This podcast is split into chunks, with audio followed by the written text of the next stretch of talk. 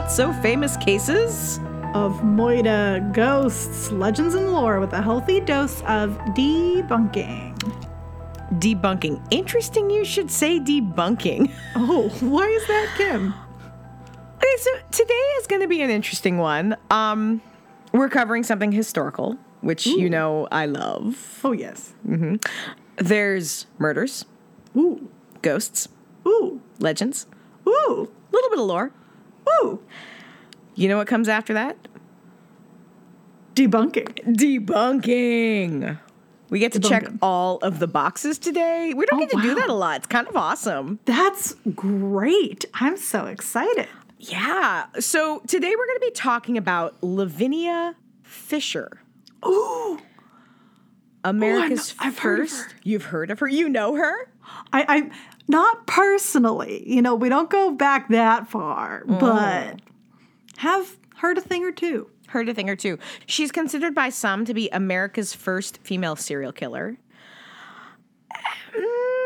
You have notes? I have notes. Uh, my research suggests otherwise, but that's part of what we're going to unpack today. Ooh. Yeah. Cannot wait. Charleston, South Carolina. Have you ah, been? Yes. I have not, but I have heard of it. Isn't there like a really nuts prison there? Funny you should say that. That's going to play in later. One thing Ooh. at a time. I'll just pump the brakes then. Yep. Uh, early 1800s, bustling time in Charleston. Uh, this was a fun piece of trivia I read. This is not something I knew. Apparently, it was second in population only to New York City at the time. Really? Yeah. That's wild. To be fair, a large part of that was enslaved people. Ah. Yeah. Uh, there was also a very large wealth gap between people. That makes uh, sense. Marie D. McInnis wrote Ooh. in the Politics of Taste in Antebellum Charleston.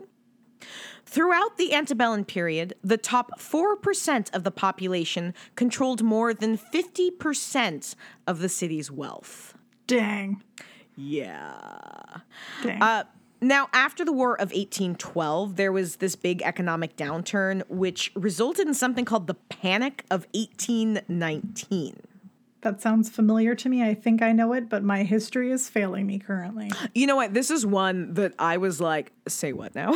I was not I was not oh. super familiar with it. I looked it up. Um, over over oversimplifying it. Uh, after the war, there was this this kind of growth in trade that mm-hmm. abruptly halted in 1819.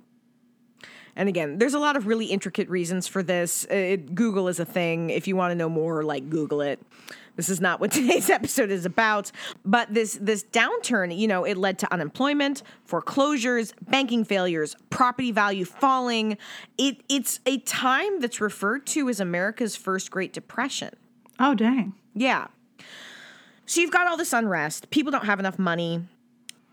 But you still have travelers coming to Charleston because it's this big city, which led to a rise in highwaymen, or as I like to call them, land pirates. Land pirates? Land pirates. What is a land pirate? A highwayman. Ah. I mean, just just like the person that goes around a horse and is like, "Give me your money." So just like a robber. Yeah, but that doesn't sound cool. Land pirate is more fun. I will give land you that. pirate is so much more fun. I want to be a land pirate. I mean, it's doable. You could okay. do it. Yeah. Is is is the gain worth it? I don't know. Maybe do one for Halloween as a costume once and uh, try it out. See how it fits. We'll, we'll see how it fits. That's next Halloween. um, but like this whole this whole situation, this is this is bad, right? This is like downtown Seattle as it is now. Woof. There's too much crime. There's danger. You you hear about all this crime and danger. Nobody wants to go there. Right. Like downtown Seattle right now. That's accurate. Yeah, accurate. Uh, if you're traveling by horse or by coach, you have to make stops. You don't have a choice. Your horses, they need water. They also have to use the bathroom, which is what? just the floor. I was like, horses just kind of do that. Like, isn't that road apples? You're just you're riding your horse. But you have to stop. horses usually? don't stop. No. Have you ever poop? watched? They just poop, man. They walk and poop and poop and walk. I mean, I've seen both. It's like my nephew. yeah, that's pretty. That's my life. Uh, so no, but so you stop at an inn, which in theory should be safer. The inns were often named. This is kind of cool. So they were named after their distance from town. Oh, So Lavinia Fisher and her husband John, they operated Six Mile House, which was a boarding house, which would be shockingly six miles outside of Charleston. wow. Yeah. So that's that's setting the scene for everything. As the legend goes, Dun dun dun. all of this, their boarding house was a front for the two of them to play serial killer. Lavinia had a reputation for being very beautiful and able to charm those who passed through. It was said she would flirt with the travelers and then she would offer them tea. I like tea. You love tea and I true love crime. tea. I do. this wasn't chamomile. It was not peppermint. It was not a nice Earl Grey hot. No, it was oleander tea. Ooh, Yes, you know oleander. Want to want to tell the people at home what oleander tea is? Oleander tea is a poison tea that will kill Mm-hmm. you. It will kill you. At the very least, it would knock you unconscious. Pretty badly. Yeah. So she'd feed them this oleander tea. John would rob them, and if the tea didn't kill them, John would stab them to death. Oh god. They would then put the bodies in a cellar. In some version of the stories, it's a trap door which leads down to the cellar. Which, no, okay, I have to say, because that's like straight, that's some Sweeney Todd shit right there. Yep. That's what I kept thinking when I was reading about this. I was like, this is like Sweeney and Mrs. Lovett Uh huh. without the meat pies. Missed opportunity. missed opportunity. I do hear the couple that slays together stays together. Stays together. Hey. now, this had been going on for a while until one of their guests, one of their their victims escaped in 1819 and ran to authorities to report it. A posse was assembled. The sheriff rode out to arrest them. They did. And when searching the house, they made a shocking discovery. they went into the cellar. They discovered a horrible stench and the decomposing remains of countless victims. No meat pies. No meat pies, man. That's a lot of wasted meat. Truly. Could have made a pie. The number that's given is often over 30. Oof. That's a lot of people. That is a lot of people. It That's really a lot is. of bodies. It's a lot of bodies, and bodies smell. Stinky. The couple was tried, they were found guilty, and they were sentenced to hang. Now, Lavinia, being a delicate flower little lady, like all ladies, she was convinced that that uh, this wouldn't happen to her because she'd be pardoned because, as we just said, she's a delicate little lady flower. When that didn't happen, she was like, "Fine, bitches. Then I'm going to be wearing my wedding gown to my execution." I feel like the only way you could get me to put a wedding gown on again would be to I don't know. Execution? No, that doesn't that doesn't work. Never mind. But also, like, that's a statement right there. That is a bold statement. Yeah, that is like, I will not go quietly. Oh, she didn't. She was led to the platform by the pastor. She stopped him. And she said, quote, Cease.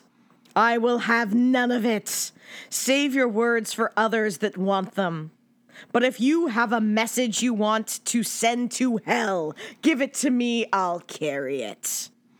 Dun, dun, dun. And then, in a truly baller move, she leapt off the platform to her death. Dang. And as a result, again, as the legend goes, doing this trapped her spirit. Ooh. Some accounts say that her use of oleander meant she was a witch. Eh? Eh, I mean, sh- that's just people of that time, I guess. Sure. Uh, there's also accounts that, that say she was the first woman executed in the United States. Now, both of these things are absolutely not true. Fun fact first woman executed in the United States appears to have been a woman named Jane Champion in the Virginia colony in 1632. What a name. Jane Champion? Yeah, she was not a champion. Nope. She was hanged for murdering and concealing the death of her child. Oh. And it appears that the person who fathered said child was not her husband. Ooh. Also, it looks like her lover helped kill her baby. He was also executed. Um, there you have it. Trivia you didn't know you needed in your life. now, all of this is properly dramatic. It's a great story, isn't it? Sure. Oh yeah. Yeah. Awesome It's a story. great. It's a great story. I've heard it. Honestly, I've heard this story before. I remember when you brought this topic up, I was like, ooh, I remember this one. She got hung in a wedding dress. Yeah, I remember you that. remember this story. It's a great story. story. So, story. Kim, may I make the assumption that Mm. now you are here to provide accuracy, if It's, I may? you know, it it's a it's it might be my brand. It's a little bit. It's a little bit. Little Um, brandy? My little, little brandy. Uh, that was earlier. Lavinia Fisher existed. That's true. Okay. She was executed by hanging, although not in her wedding dress. Oh, bummer. Sorry. she was executed for robbery. Oh, And we're going to take a look at what actually happened. okay. All right. I do want to give a quick shout out to Bruce Orr's book, Six Miles to Charleston The True Story of John and Lavinia Fisher. It is an utterly fantastic resource. Like, dude, hardcore researched this tale. Uh, so so I, I pulled a lot of my facts from him. Cool. Shout out. We don't know much about John and Lavinia Fisher prior to their initial arrest in 1819. We know John's father was a man named James Fisher. We know that John had three sisters, but he was the only son. Okay. We know Lavinia was born uh, 1792 or 1793. I've seen both listed, but we don't even have the names of her parents, which also kind of puts her birth date a little bit up in the air. Sure. We know the Fishers have been running Six Mile House since 1814.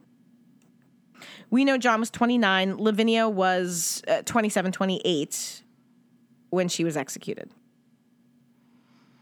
That's pretty young. Oh, it's insanely young. No, she wasn't even 30. Neither of them were 30. They were, they were, I mean, to be fair, in the 1800s, they were maybe not considered babies the way I look at people in their 20s, but um, it's February 19th of 1819. There has been a horrible string of robberies, allegedly, Allegedly. allegedly, happening outside of Charleston. Now, it got bad enough that a group of angry white dudes. Is that like the formal terminology? It is. It's you know what? I was reading about this angry mob and I was like, can we just can we just like it's angry white dudes, right? That's that's this angry mob. It's Charleston in 1819. This is an Yes. angry mob of white dudes. yes. Uh, they decided, you know it's a great idea? We, as angry white men, we should go out as a mob and figure out what's happening. No, but seriously, like if history has taught us anything, a group of dudes going on a mission of vigilantism is an excellent idea. Oh yeah. Yeah, especially when there's zero suspects. Yeah, like that's the thing. It's not like there was any uh, clues as to who might be doing these robberies. So they just kind of set out blindly, hoping, I don't know, they'll stumble across something. Oh, you know, like a witch. She's a witch. It's great. I love it. Everyone's a witch. It's fine. They show up first at Five Mile House, which was five miles outside of Charleston. Also one mile away from Lavinia's place. one mile away from Lavinia's place. Correct. Correct, sir. And they're like, um, so y'all need to get out or we're gonna burn your place down. Oh no. Yeah. And uh they are understandably like, no. No, no, no, thank you. And didn't immediately leave because why would you? if people showed up and they were like, hey, you need to leave. So the mob burned it down. So they head out. They arrive at Six Mile House. They tell everyone get out so they can look around, uh, or they're going to burn the place down. So so everybody leaves. they don't find anything. Yeah, they don't find anything. They leave one guy, a man named David Ross, to stay and keep an eye on everything while they head out to keep looking. So they come back to Six Mile House, and you've got David Ross here, and David Ross is all pissy because he says he was assaulted.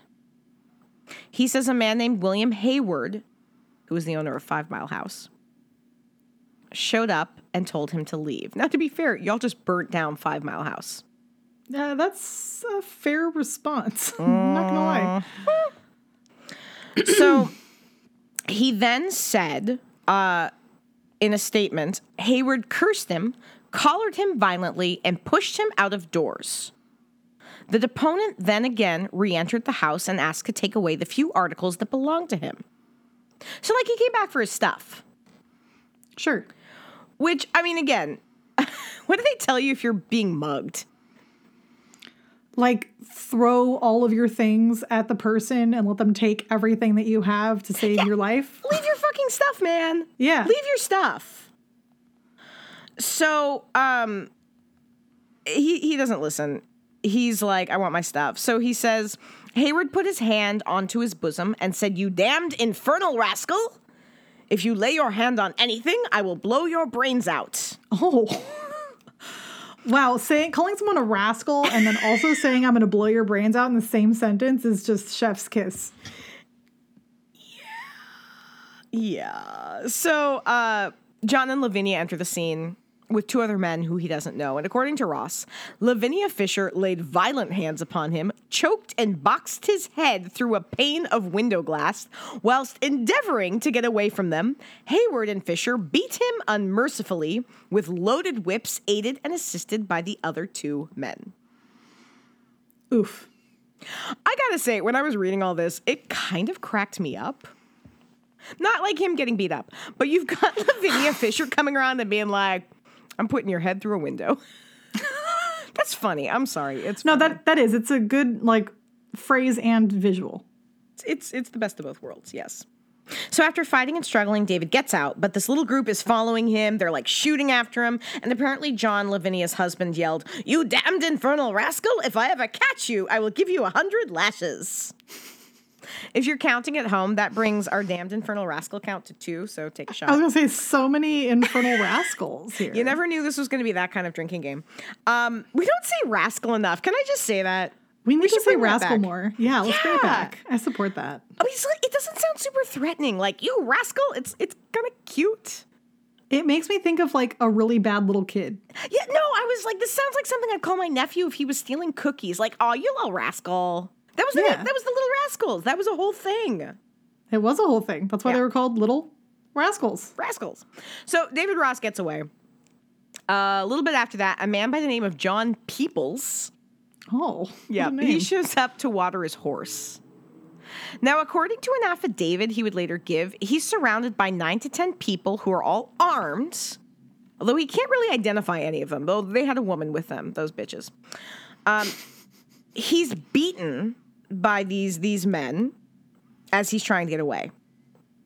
And he would later say in a statement, the woman appeared to be the most active in beating him, cutting him over the head and eyes with a stick. oh dang.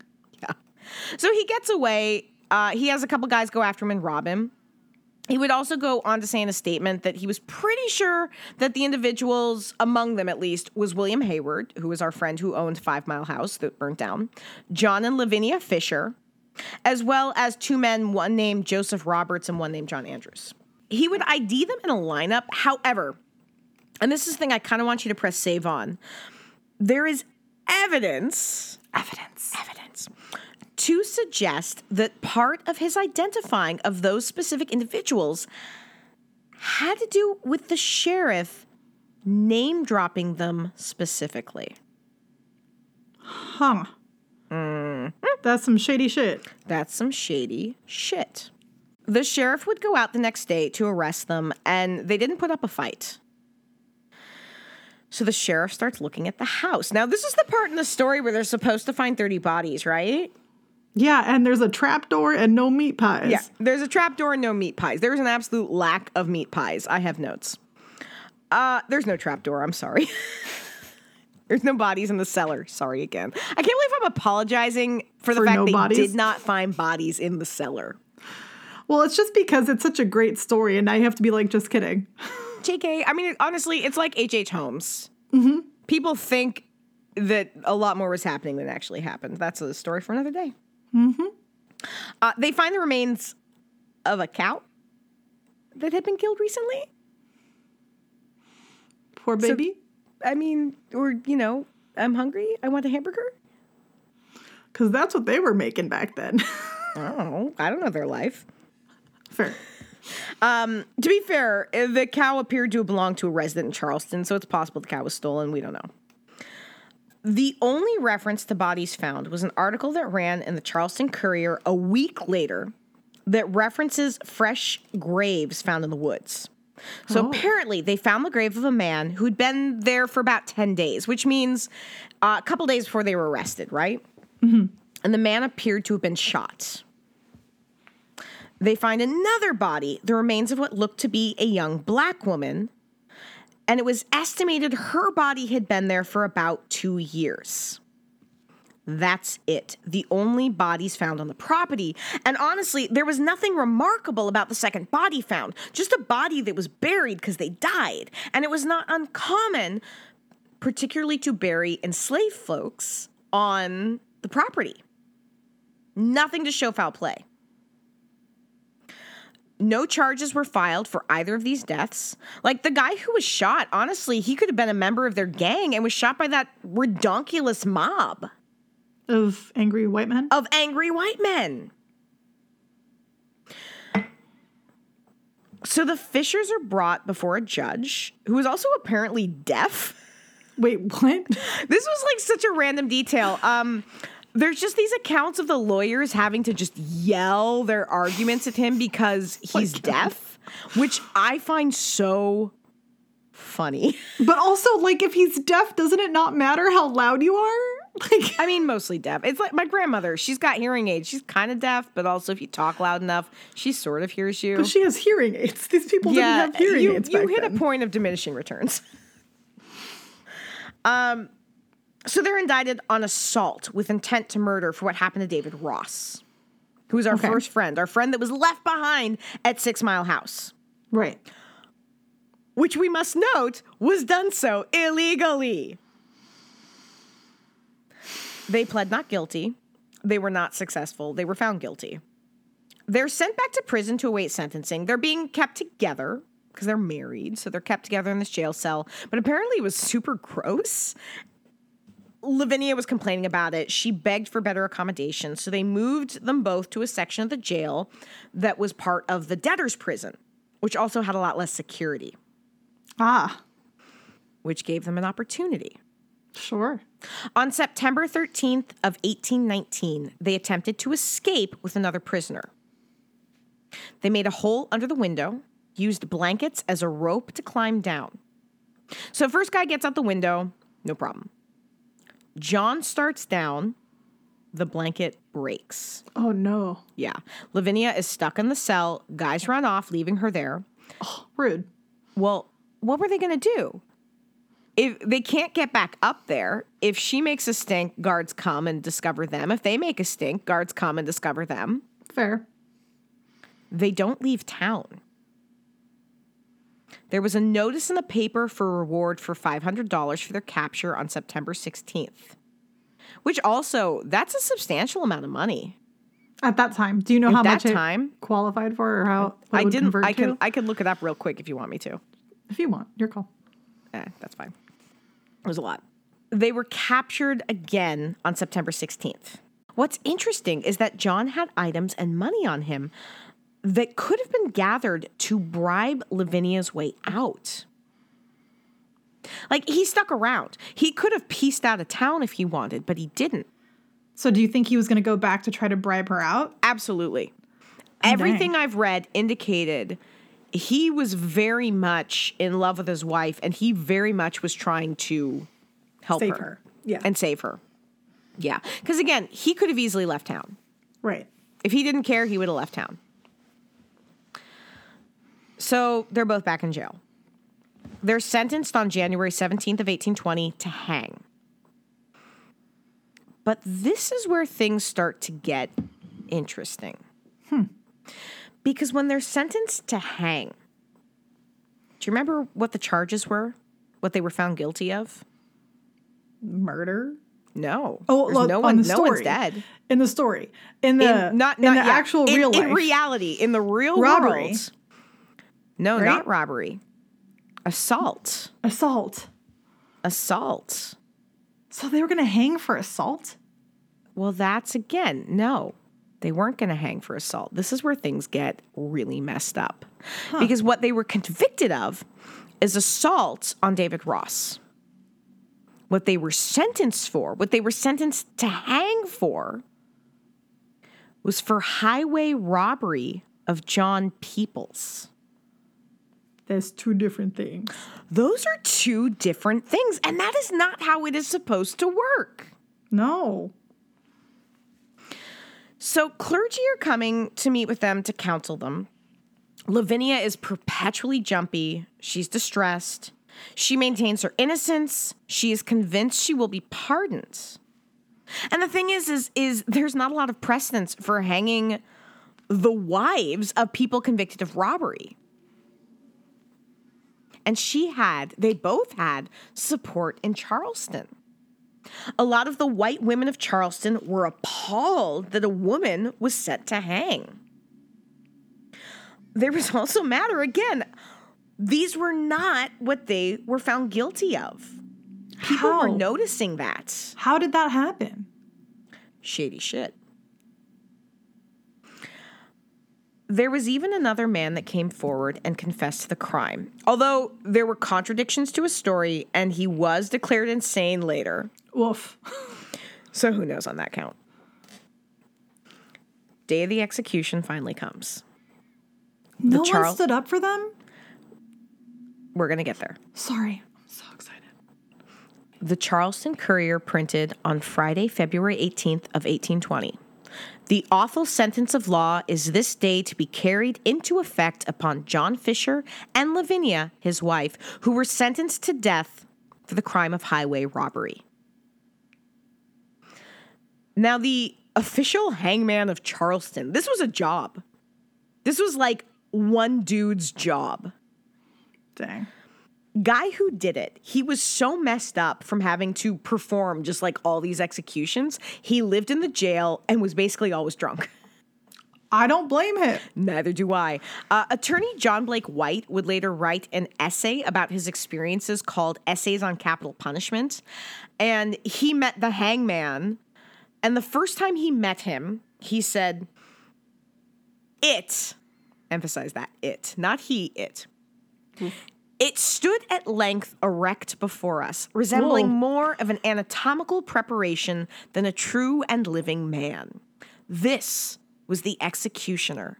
We stood in the awful presence of a minister of justice and shrunk with reverential horror at his glance.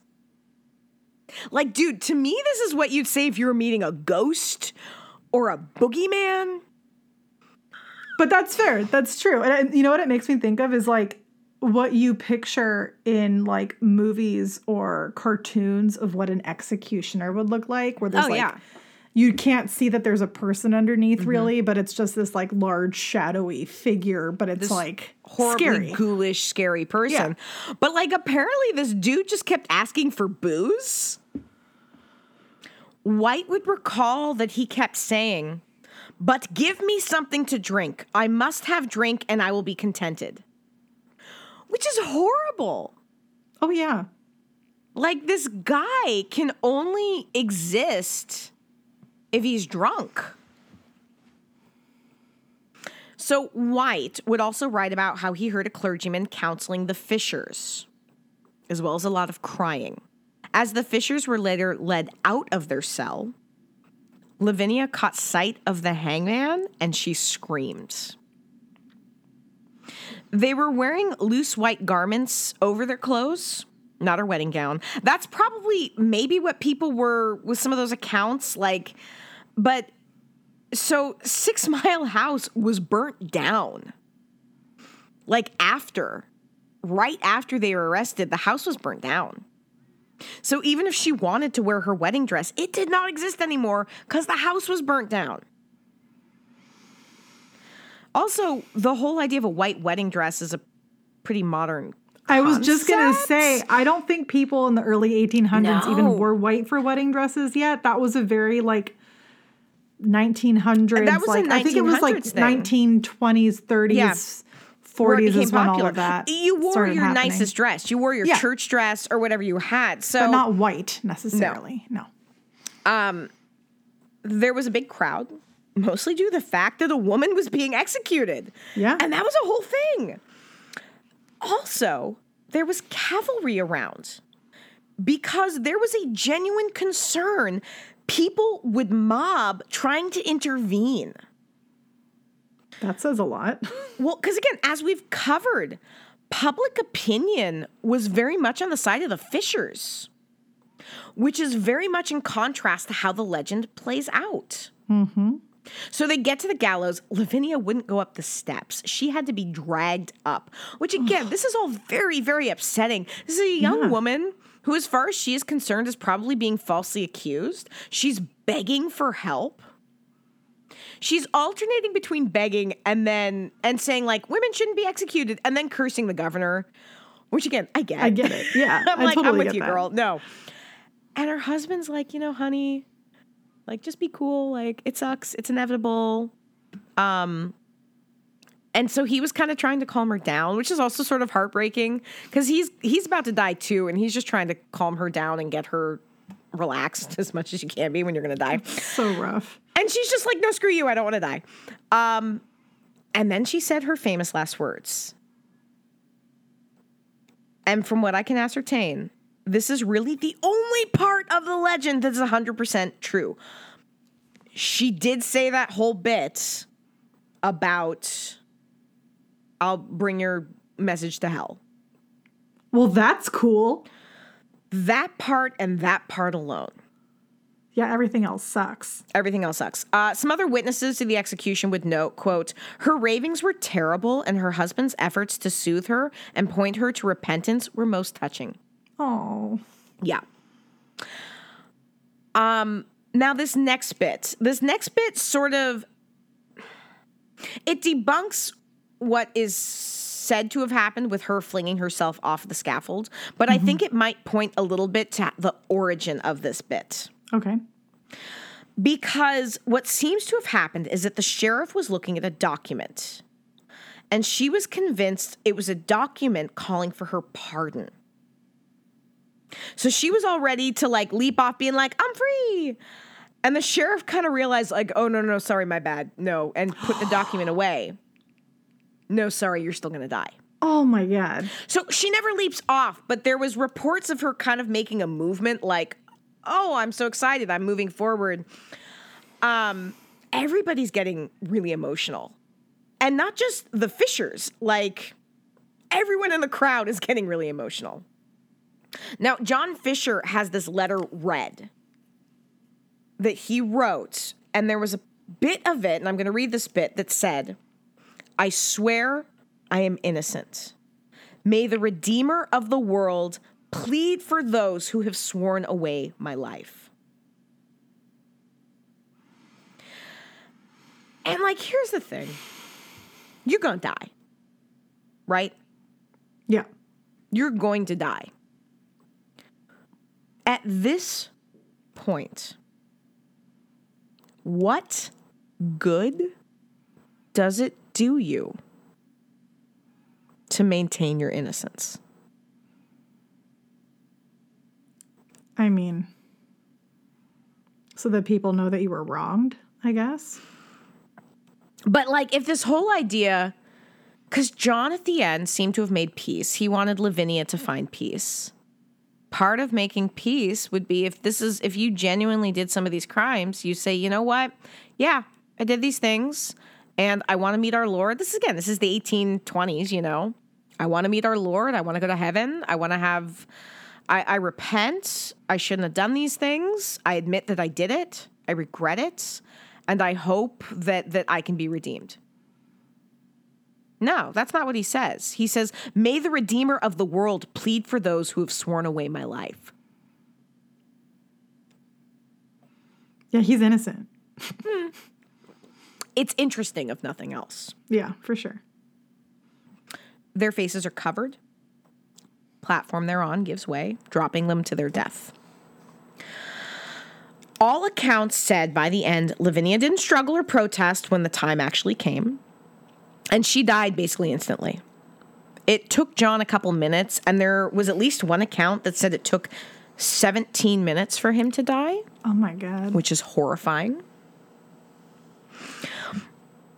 But what's interesting is that, you know, I, I looked at some newspapers after the fact and the time after his death and her death, and there was still a lot of questions. There was an article that ran on March 25th of 1820 in the Charleston Daily Courier. So like just over a month after their execution. Mm-hmm.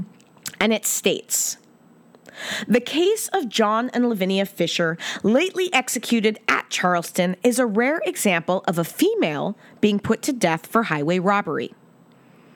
In Great Britain, where a man and his wife are tried for robbery, it seldom happens that both are convicted. It is generally supposed that crimes committed on the highway by women in company with men are committed under the orders and directions of men only, and the guilt of the female accomplice is thereby lessened. For frequently, such cooperation is compulsory, as may have been the case with Lavinia Fisher. It is somewhat strange that John Fisher persisted to the last in his innocence, whereas his wife made no declarations of innocence at all. If she alone was guilty, ought he to have suffered? If she acted under the orders of her husband or was influenced by his threats, ought she to have suffered? Or, to put the question another way, ought either to have been hanged for highway robbery? That's the ultimate question. Yeah. And again, this is 1820. This is a month after they're executed. That is wild. How did that even happen? So we're we're gonna we're gonna look at that a little bit, and not as much as I would like, because honestly, what I sort of uncovered, I was like, oh shit, this is this is a level of conspiracy theory. theory this is a level of conspiracy theory that's a whole other episode. Mm-hmm. So, is there innocence possible? Yeah, absolutely. First of all, there was another woman who was seen at the scene of the crimes, a woman named Jane Howard, and um, the description of the woman who assaulted John Peoples was tall and stout. Prior to like spending a year in jail, which is gonna not make anyone their best self, Lavinia was always described as being very beautiful. Now, not that you can't be tall, stout, and very beautiful, but generally, if beauty is one of the like things that people find very striking upon, about you, something they note, that's part of your description. Yeah. This woman was gorgeous. She was so beautiful. She was really tall and kind of stout. There you go. Beauty was never mentioned. So it's a little weird that John Peoples never made note of that. And if we're breaking down the events, William Hayward owned Five Mile House, which the mob burned down. At Six Mile House, the mob chases them off, leaves some dude, David Ross, behind. So if I'd been chased off my property, came back, found one dude, would I be a little hostile? Yeah. Right? For sure. Uh-huh. A point that gets made by Bruce Orr in his Six Miles to Charleston book David Ross was not robbed.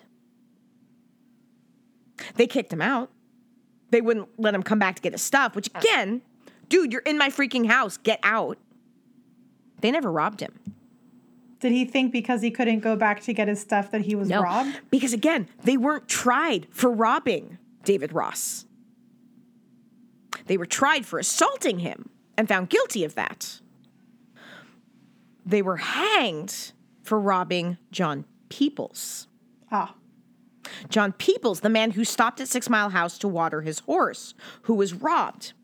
In order to get to Six Mile House, he'd have to pass Five Mile House, which had just been burnt down. That's not weird. That's not something that makes you pause? No, that is weird. And remember, up until now, this is still all mob justice. No actual authorities have come in to arrest anyone because it's just a bunch of angry white dudes. Oy. No actual crime has been committed. Oh, also, did I mention the sheriff, the same one who was supposedly, uh, who would later like supposedly name drop John and Lavinia? He's up for reelection, and people are kind of pissy at him Ah, yeah. because of crime. So, one of Orr's arguments is that you've got this mob that gets together to go out and do something about the robberies. This already implies a lack of trust in your public safety authorities. So, is this a way for the sheriff to swoop in and save the day? Improve his reputation, secure reelection? Now, Bruce Orr goes into a lot more detail about this he also brings up a fact, and again, uh, it's a thing that, that this would be, and this would add easily another like 20 minutes of up to the episode that that we don't really need to get into. But there was some really shady shit in regards to the land ownership. oh. At the end of the day, despite all of these different people supposedly being involved, because remember at one time John People said nine to ten people assaulted him. You know the only people who ended up being executed? John and Lavinia. And William Hayward, the owner oh. of Five Mile House. That's three people. Three Not people. 10. The only people executed were those that owned the properties. Oh, that's messed up. It's insanely messed up.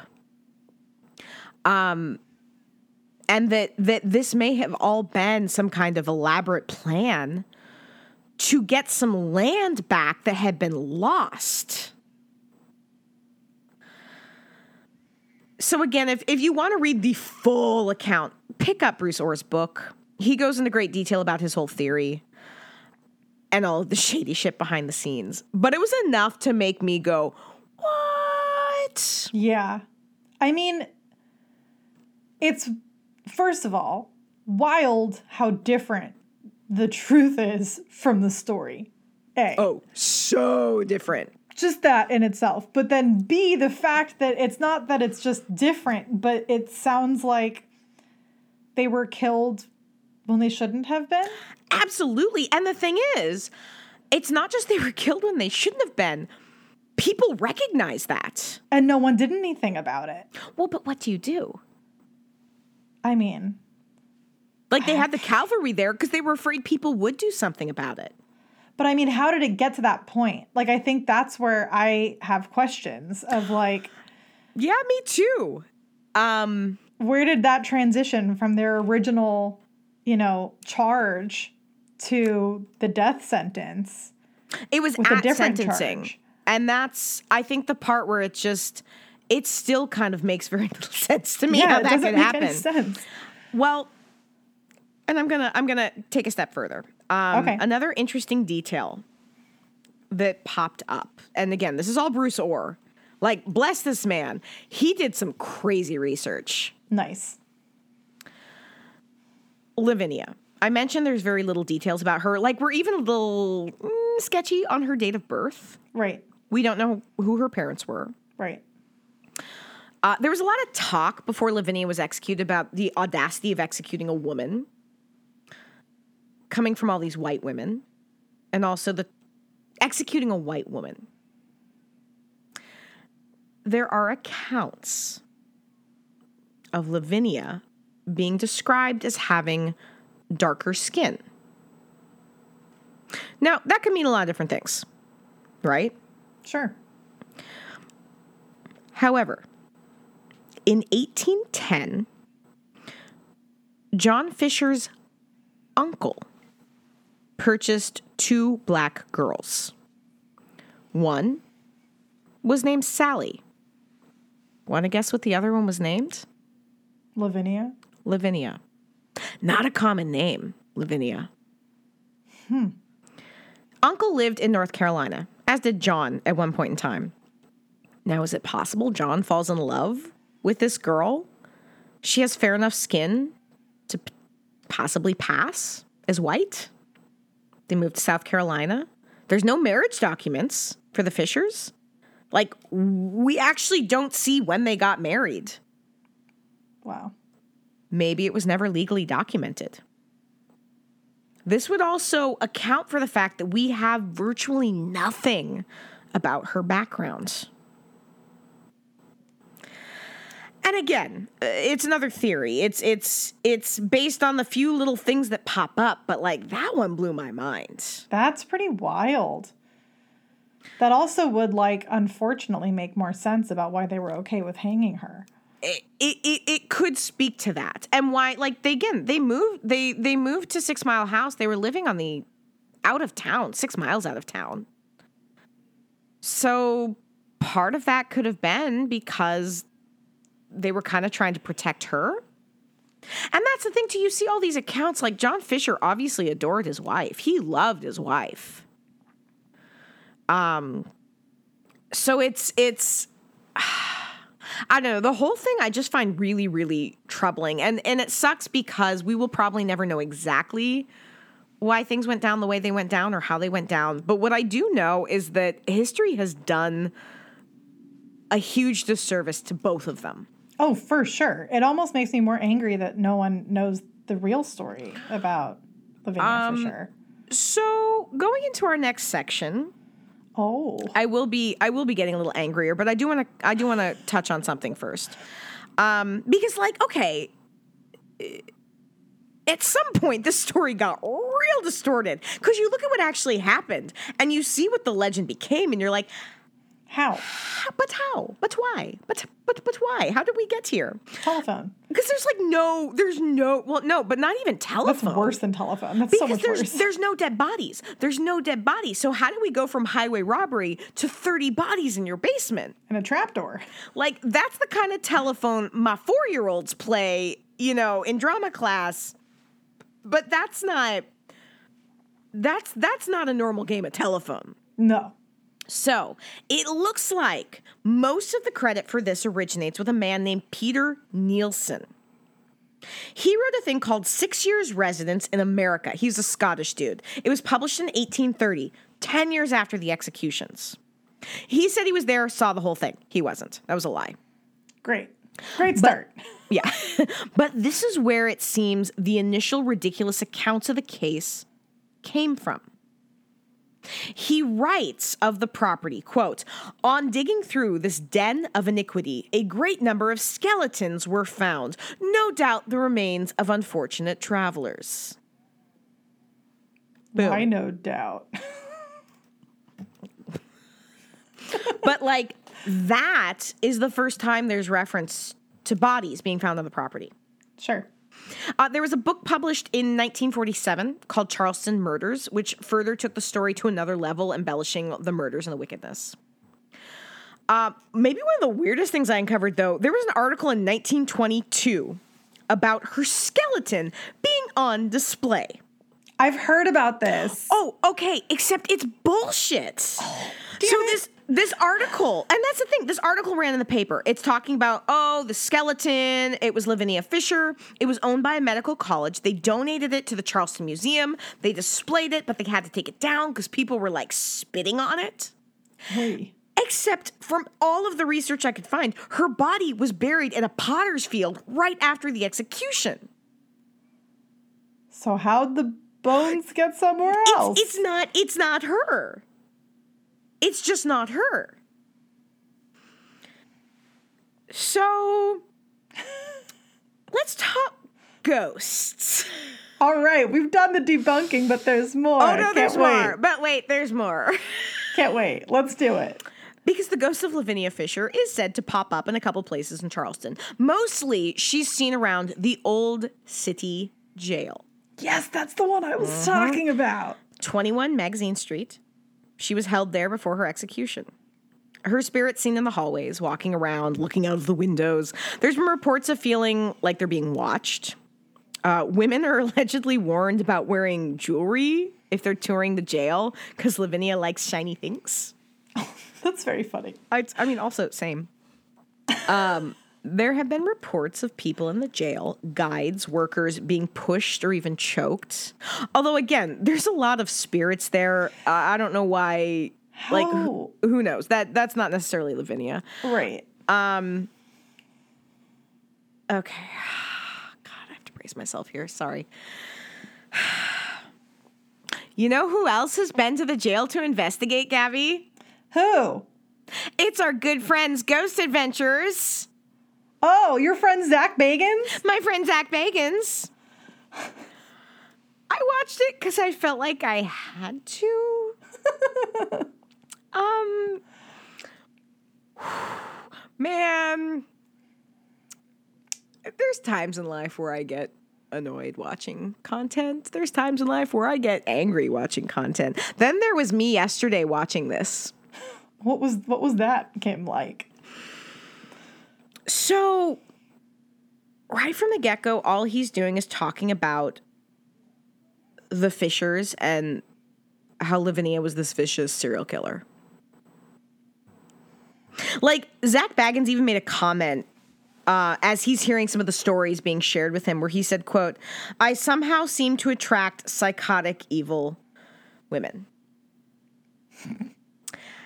and like, Gabby, I wish um, you you understand because you know me. Like this pisses me off so much Oh yeah.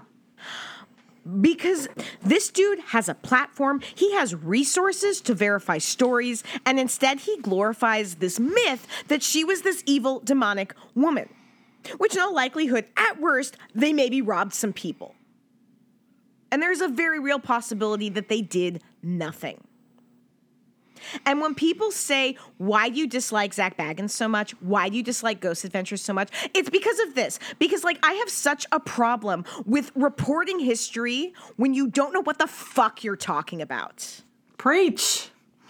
And it, no, it's because, like, oh yeah, she's this evil female serial killer. Fuck you. She's another woman who has been demonized by history, and it makes me so mad because this is not information. This is not research that was hidden. These were these articles that I found talking about how they were hung for highway robbery. Uh, newspaper.com, man. Not even news. Google. Google has some of them. This I was mean- not hard information to find. To be fair, this is why I got annoyed when I watched Ghost Adventures for last episode that I did. Yeah. because similar situation. Uh, you report information because it sounds good, not because it actually mm. happened. It's so irresponsible. Oh, for sure. But I don't think he really cares about being responsible. I think he cares more about making money. No, and I and again, it's I just people watch this and take what he says as truth. And that's I think what I find the most upsetting because you expect if it's being reported in a show that they are doing their research. Something at least like as well known as this. Yeah. It's it's really interesting that you bring this up, and I think we should definitely talk about this at another time because I don't want to go down to too much of a rabbit hole on this episode. But recently, um, Ghost Daddy had Katrina Weidman um, on. She, if you guys don't know who she is, she's done a bunch of different ghost shows um, on a, a Zoom call that we did with her, and fingers crossed at some point she'll be on our podcast as a guest but she said she'd do it. We just have to figure out when.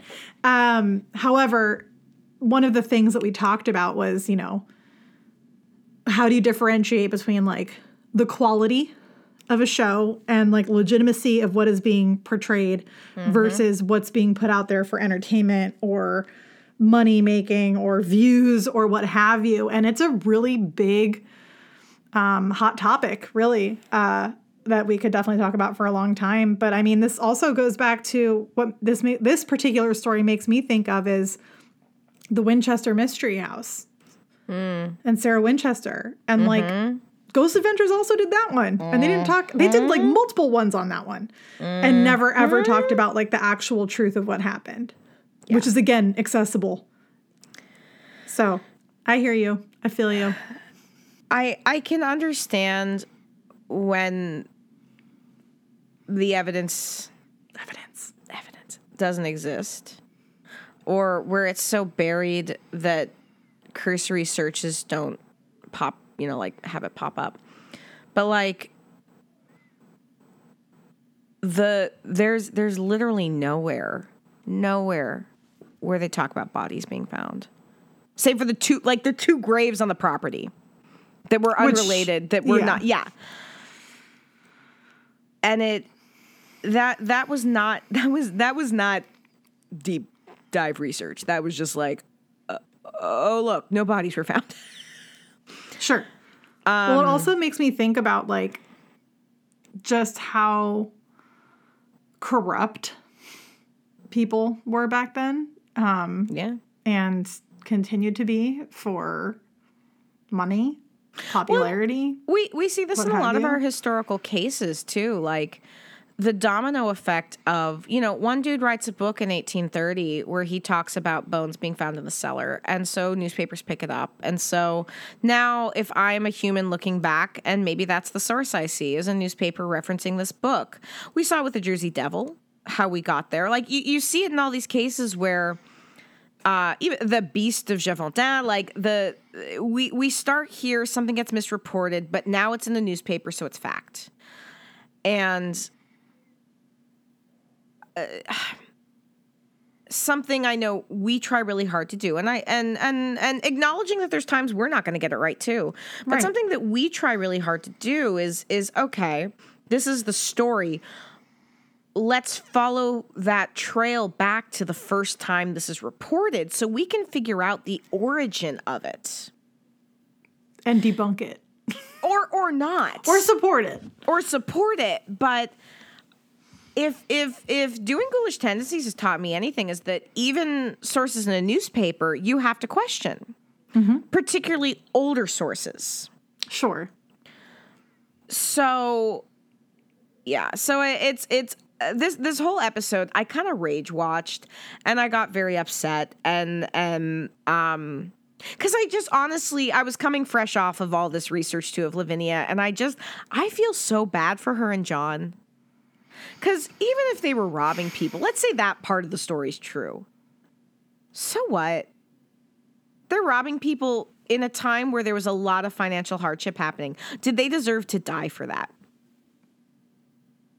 Absolutely not. Absolutely not. But there's just so much shady shit. There's so much shady shit, and and so no, so I was I was not feeling particularly charitable. And again, if you're a fan of Zak Bagans, I'm sorry, uh, except I'm not really, because honestly, I was gonna say, um, are you though? I don't think you are. well, no, because I, I would say if you are genuine, and I would love to hear from somebody who who is a hardcore fan of his and, and defends him, because I I would love to hear why. Knowing because you and I time and time again have seen how he's misrepresented facts. I would love um to hear from somebody who can defend that.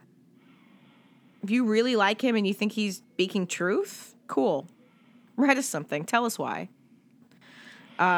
You just would think with that level of production, you'd do the due diligence of the research. One and okay, to be fair, like he's talent, right? I, I shouldn't honestly I shouldn't hate on Zak Bagans the way I do because he's talent. He's showing up and doing his job. Yeah, but he's showing up and doing a job. But it's but it's his name and it's his show and it's his reputation. So Yeah. never mind. I can hate on him. Yeah, no, you get permission. Um, Sorry, I, that was a longer rant than I intended. I just, That's I was, I was genuinely upset while watching this, listening to the, how they were speaking about her, calling her evil, calling her crazy, having an actor reenact her last clip, which also those that quote. It's a really different quote. Her last words.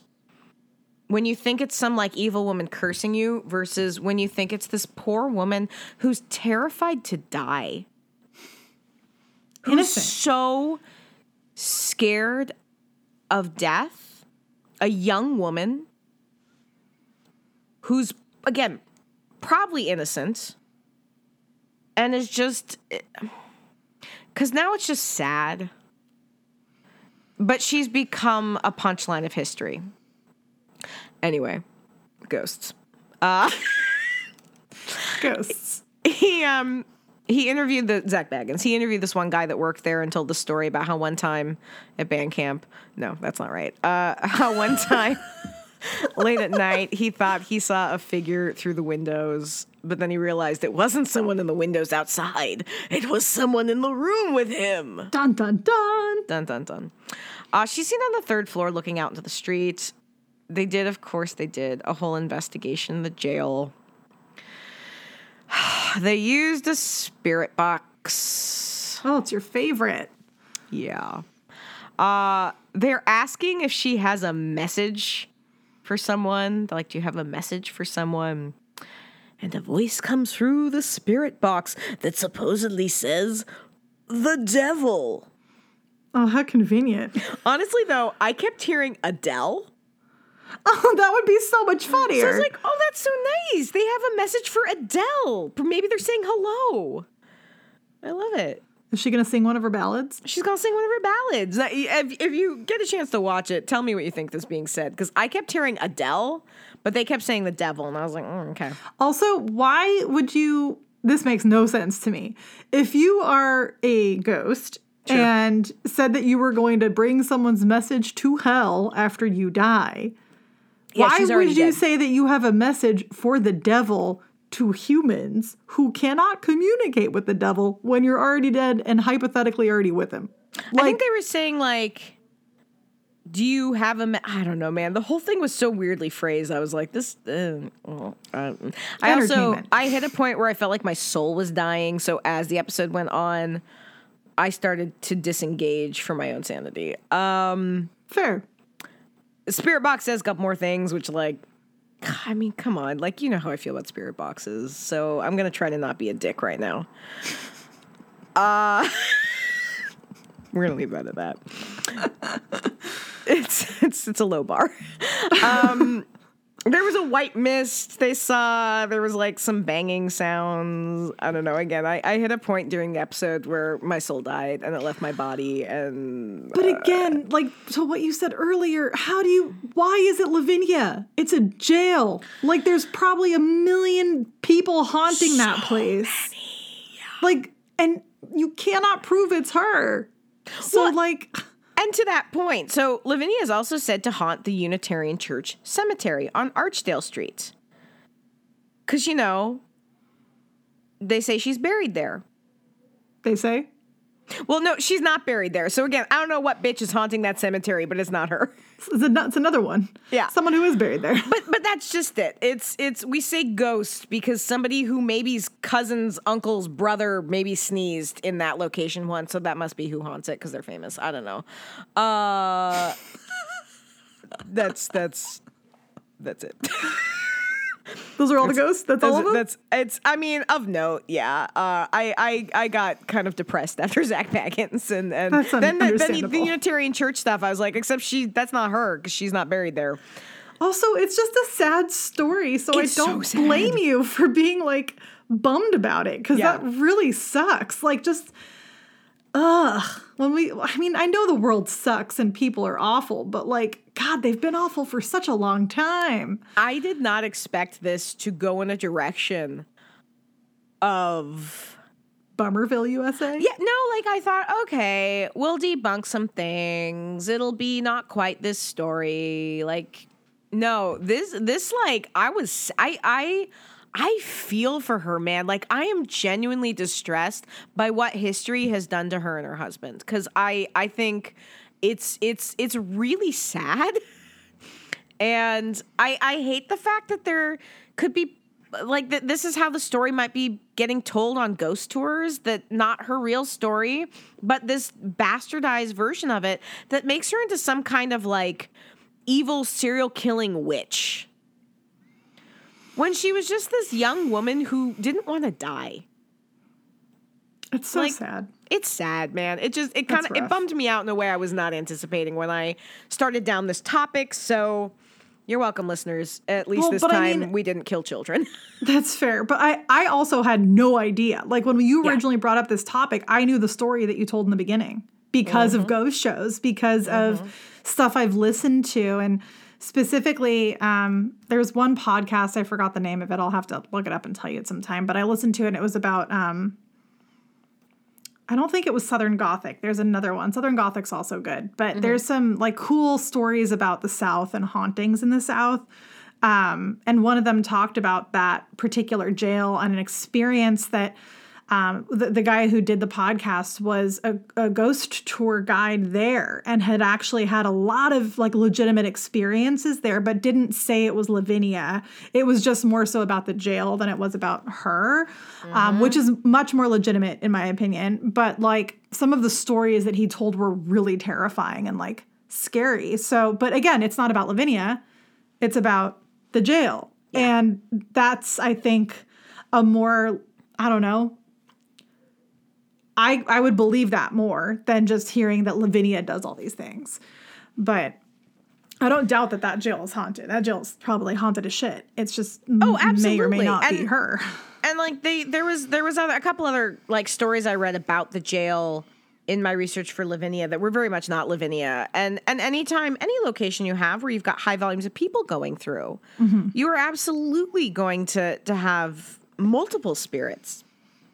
Um I just uh yeah, I don't know.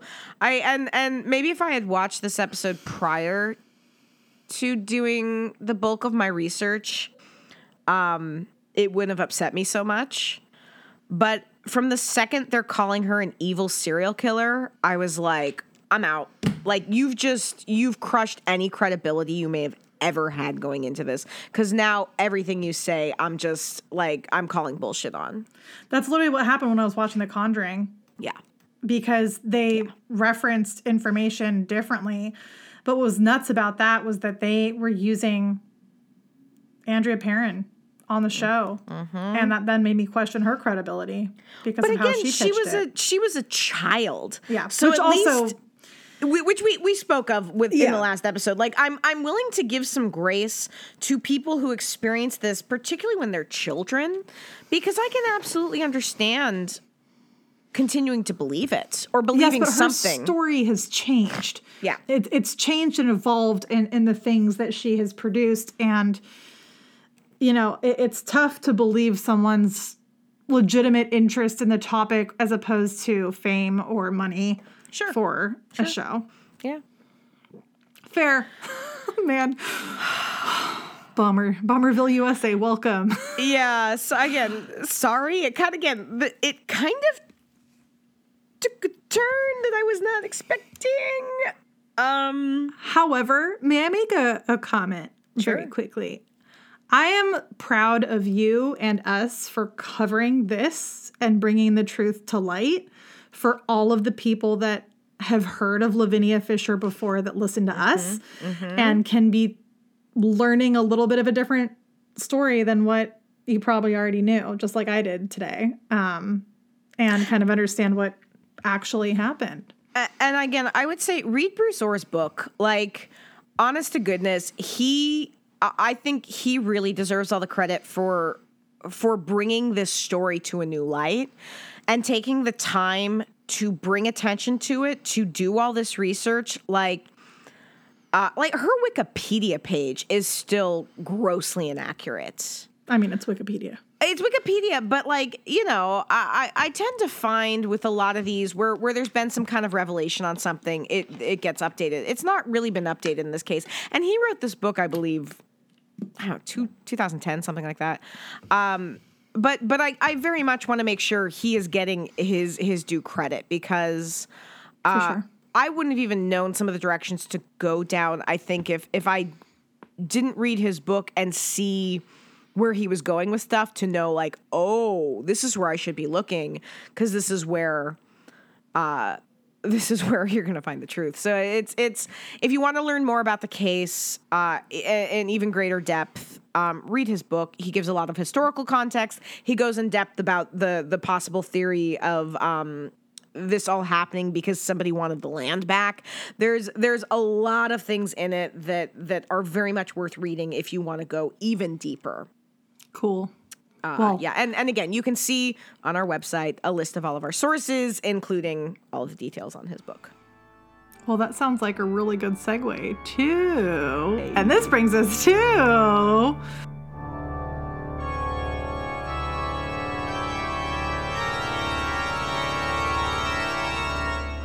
Creepy Critics Corner! Creepy Critics Corner!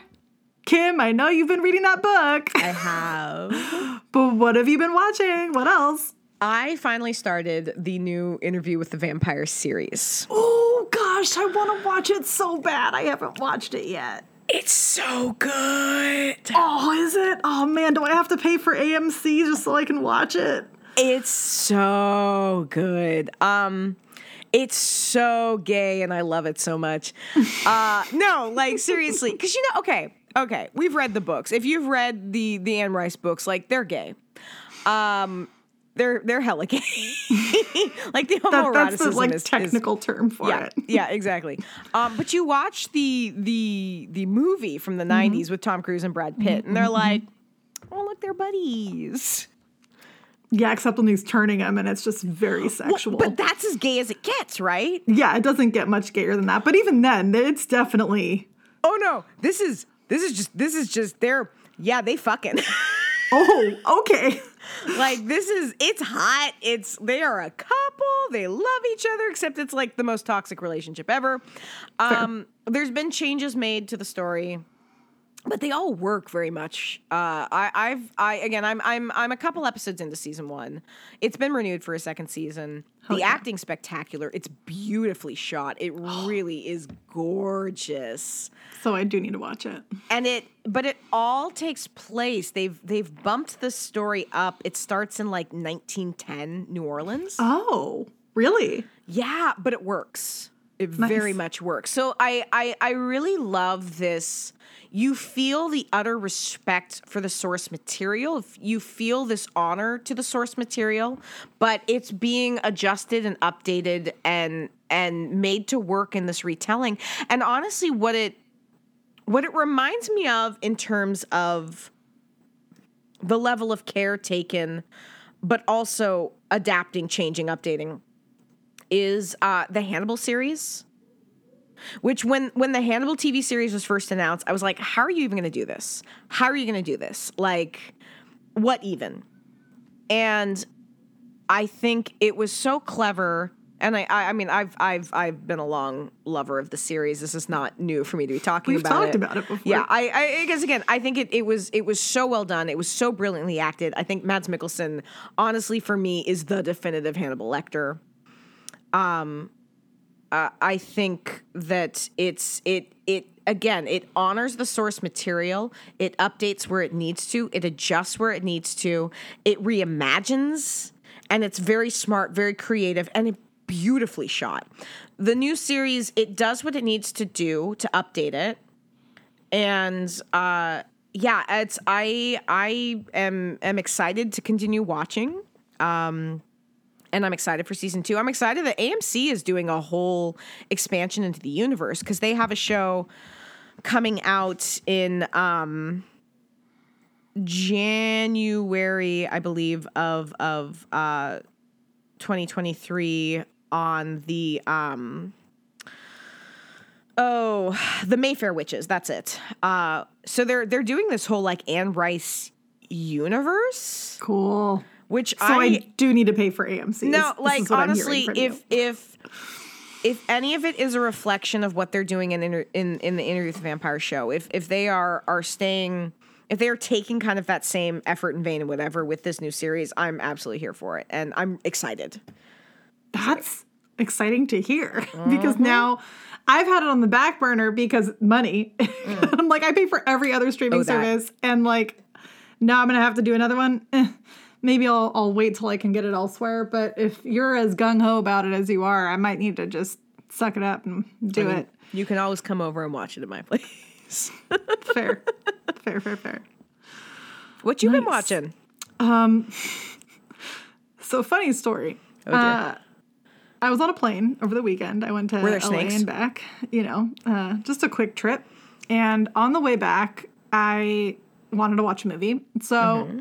they had like every single Leonardo DiCaprio movie known to man on this airplane. I don't know if he has like paid Delta to have all of his movies on Delta or what, but I thought it was very comedic that like Basketball Diaries was on there. And Oh, I'm like, jeez. that movie of all That's movies kind of deep cuts now. really deep cut and like also, I was surprised at how many like rated R movies were on there and that like accessible to anyone because, you know, little kids can be around. So I forgot for a moment that I was in a public place. Sure. Uh, sitting on the aisle seat and I see Bram Stoker's Dracula is on there. And I'm like, ooh, yes, I haven't watched this in a while. I think I'm going to bring it back. And I forgot how many boobs are in Bram Stoker's Dracula. There's a, there's a lot of boobs. Lots of boobs. And I Boobs had for like everyone. a little kid sitting like right Eh. across the aisle from me, like Builds seven, character. like a little boy. And I was Eh. like, mm, Okay, character. you are. If you have not yet been exposed to boobs, today is the day. You also Eh. get exposed to vampires. You know, can't.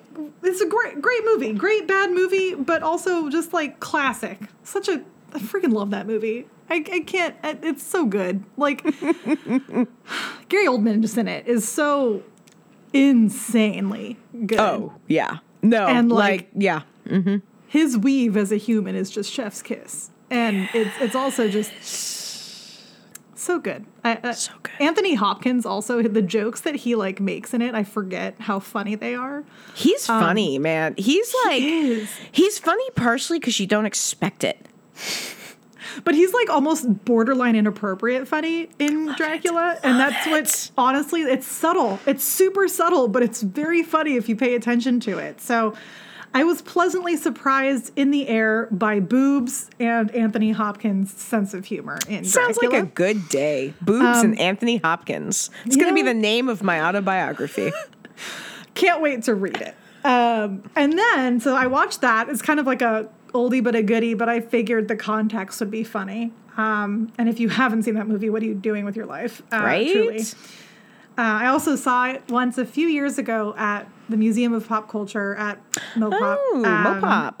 Where they had a bunch of drag queens come out and present it first, dressed as characters from Dracula. I think I it was need like that a, in my life. it was it was pretty great. It was pretty fantastic. And then I actually joined our friend Ghost Daddy on Monday yesterday for a little ghostly cinema moment where Nice. uh, he does this thing every Monday where he'll stream something ridiculous that's on Discovery Plus that usually would piss you off. Um, and Yeah, so it's it's it's three fourths of why I can't always join in because even though I teach Mondays usually uh, into the evening, but like, man, my rage can only handle so much. So I decided to join because I had some time and I don't usually have time. So I was love like, Ghost you know Daddy. what? I love Ghost Daddy. I want to give him some some credits and Mm-hmm. a shout out and like also the shit talking that happens on those are always just such a great time. So um, we watched uh, the Haunted Museum, something of your friend Zak Bagans' Three Ring Inferno. Um, dear God, it was so bad. Mama tap Um, out. but like, okay, you know how there's ghost shows that like interview people that actually went through something and then they tell their story, but then they have a reenactment and there's like a full reenactment scene that's like over dramatized. But you don't really hear people talking as much, and it's usually the storytelling on top of it, like that type of ghost show. So this one shows Zak Bagans in front of a red curtain, like he's about to do a performance, which I'm like, is he going to tell the whole story sitting in front of a red curtain? Okay. Um, and then it's a full reenactment show. The whole thing is reenacting. There's horrible acting in it, like very, very, very bad acting in it. Um, I have notes. I have notes. there was one scene where, and the, the whole premise is that there's this kid and his dad that, um, and this is a rather new show, so like I really don't care if I'm ruining this for anyone because it's already bad. So like, you're gonna, if you're gonna watch it, So get better taste. or just listen to me telling you what happened and hear my bad jokes. Sure. Um, but basically, it's a premise of this father and son go to flea markets uh, and steal from them. Sure. And then try to pawn off the stuff that they steal. And they find this one uh, flea market that has a bunch of like circus shit. And this kid steals uh, a suitcase, gets home, opens it up, and there's like a weird tent inside of it like Sure. a small tent and a picture of a fire, like a fire, uh, a circus fire. Okay. And it's like a black and white photo, and there's like people running around, you know, chaos. And he sets the tent up because what else are you going to do? And it, then it opens up a portal to this other dimension where it was the event of this circus fire. And there's like creepy clowns. Dad's an idiot, yelling at the kid the whole time, totally abusive.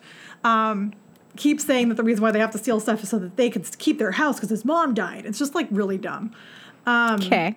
The dad then steals something from the clown that he sees once he goes through the inferno area.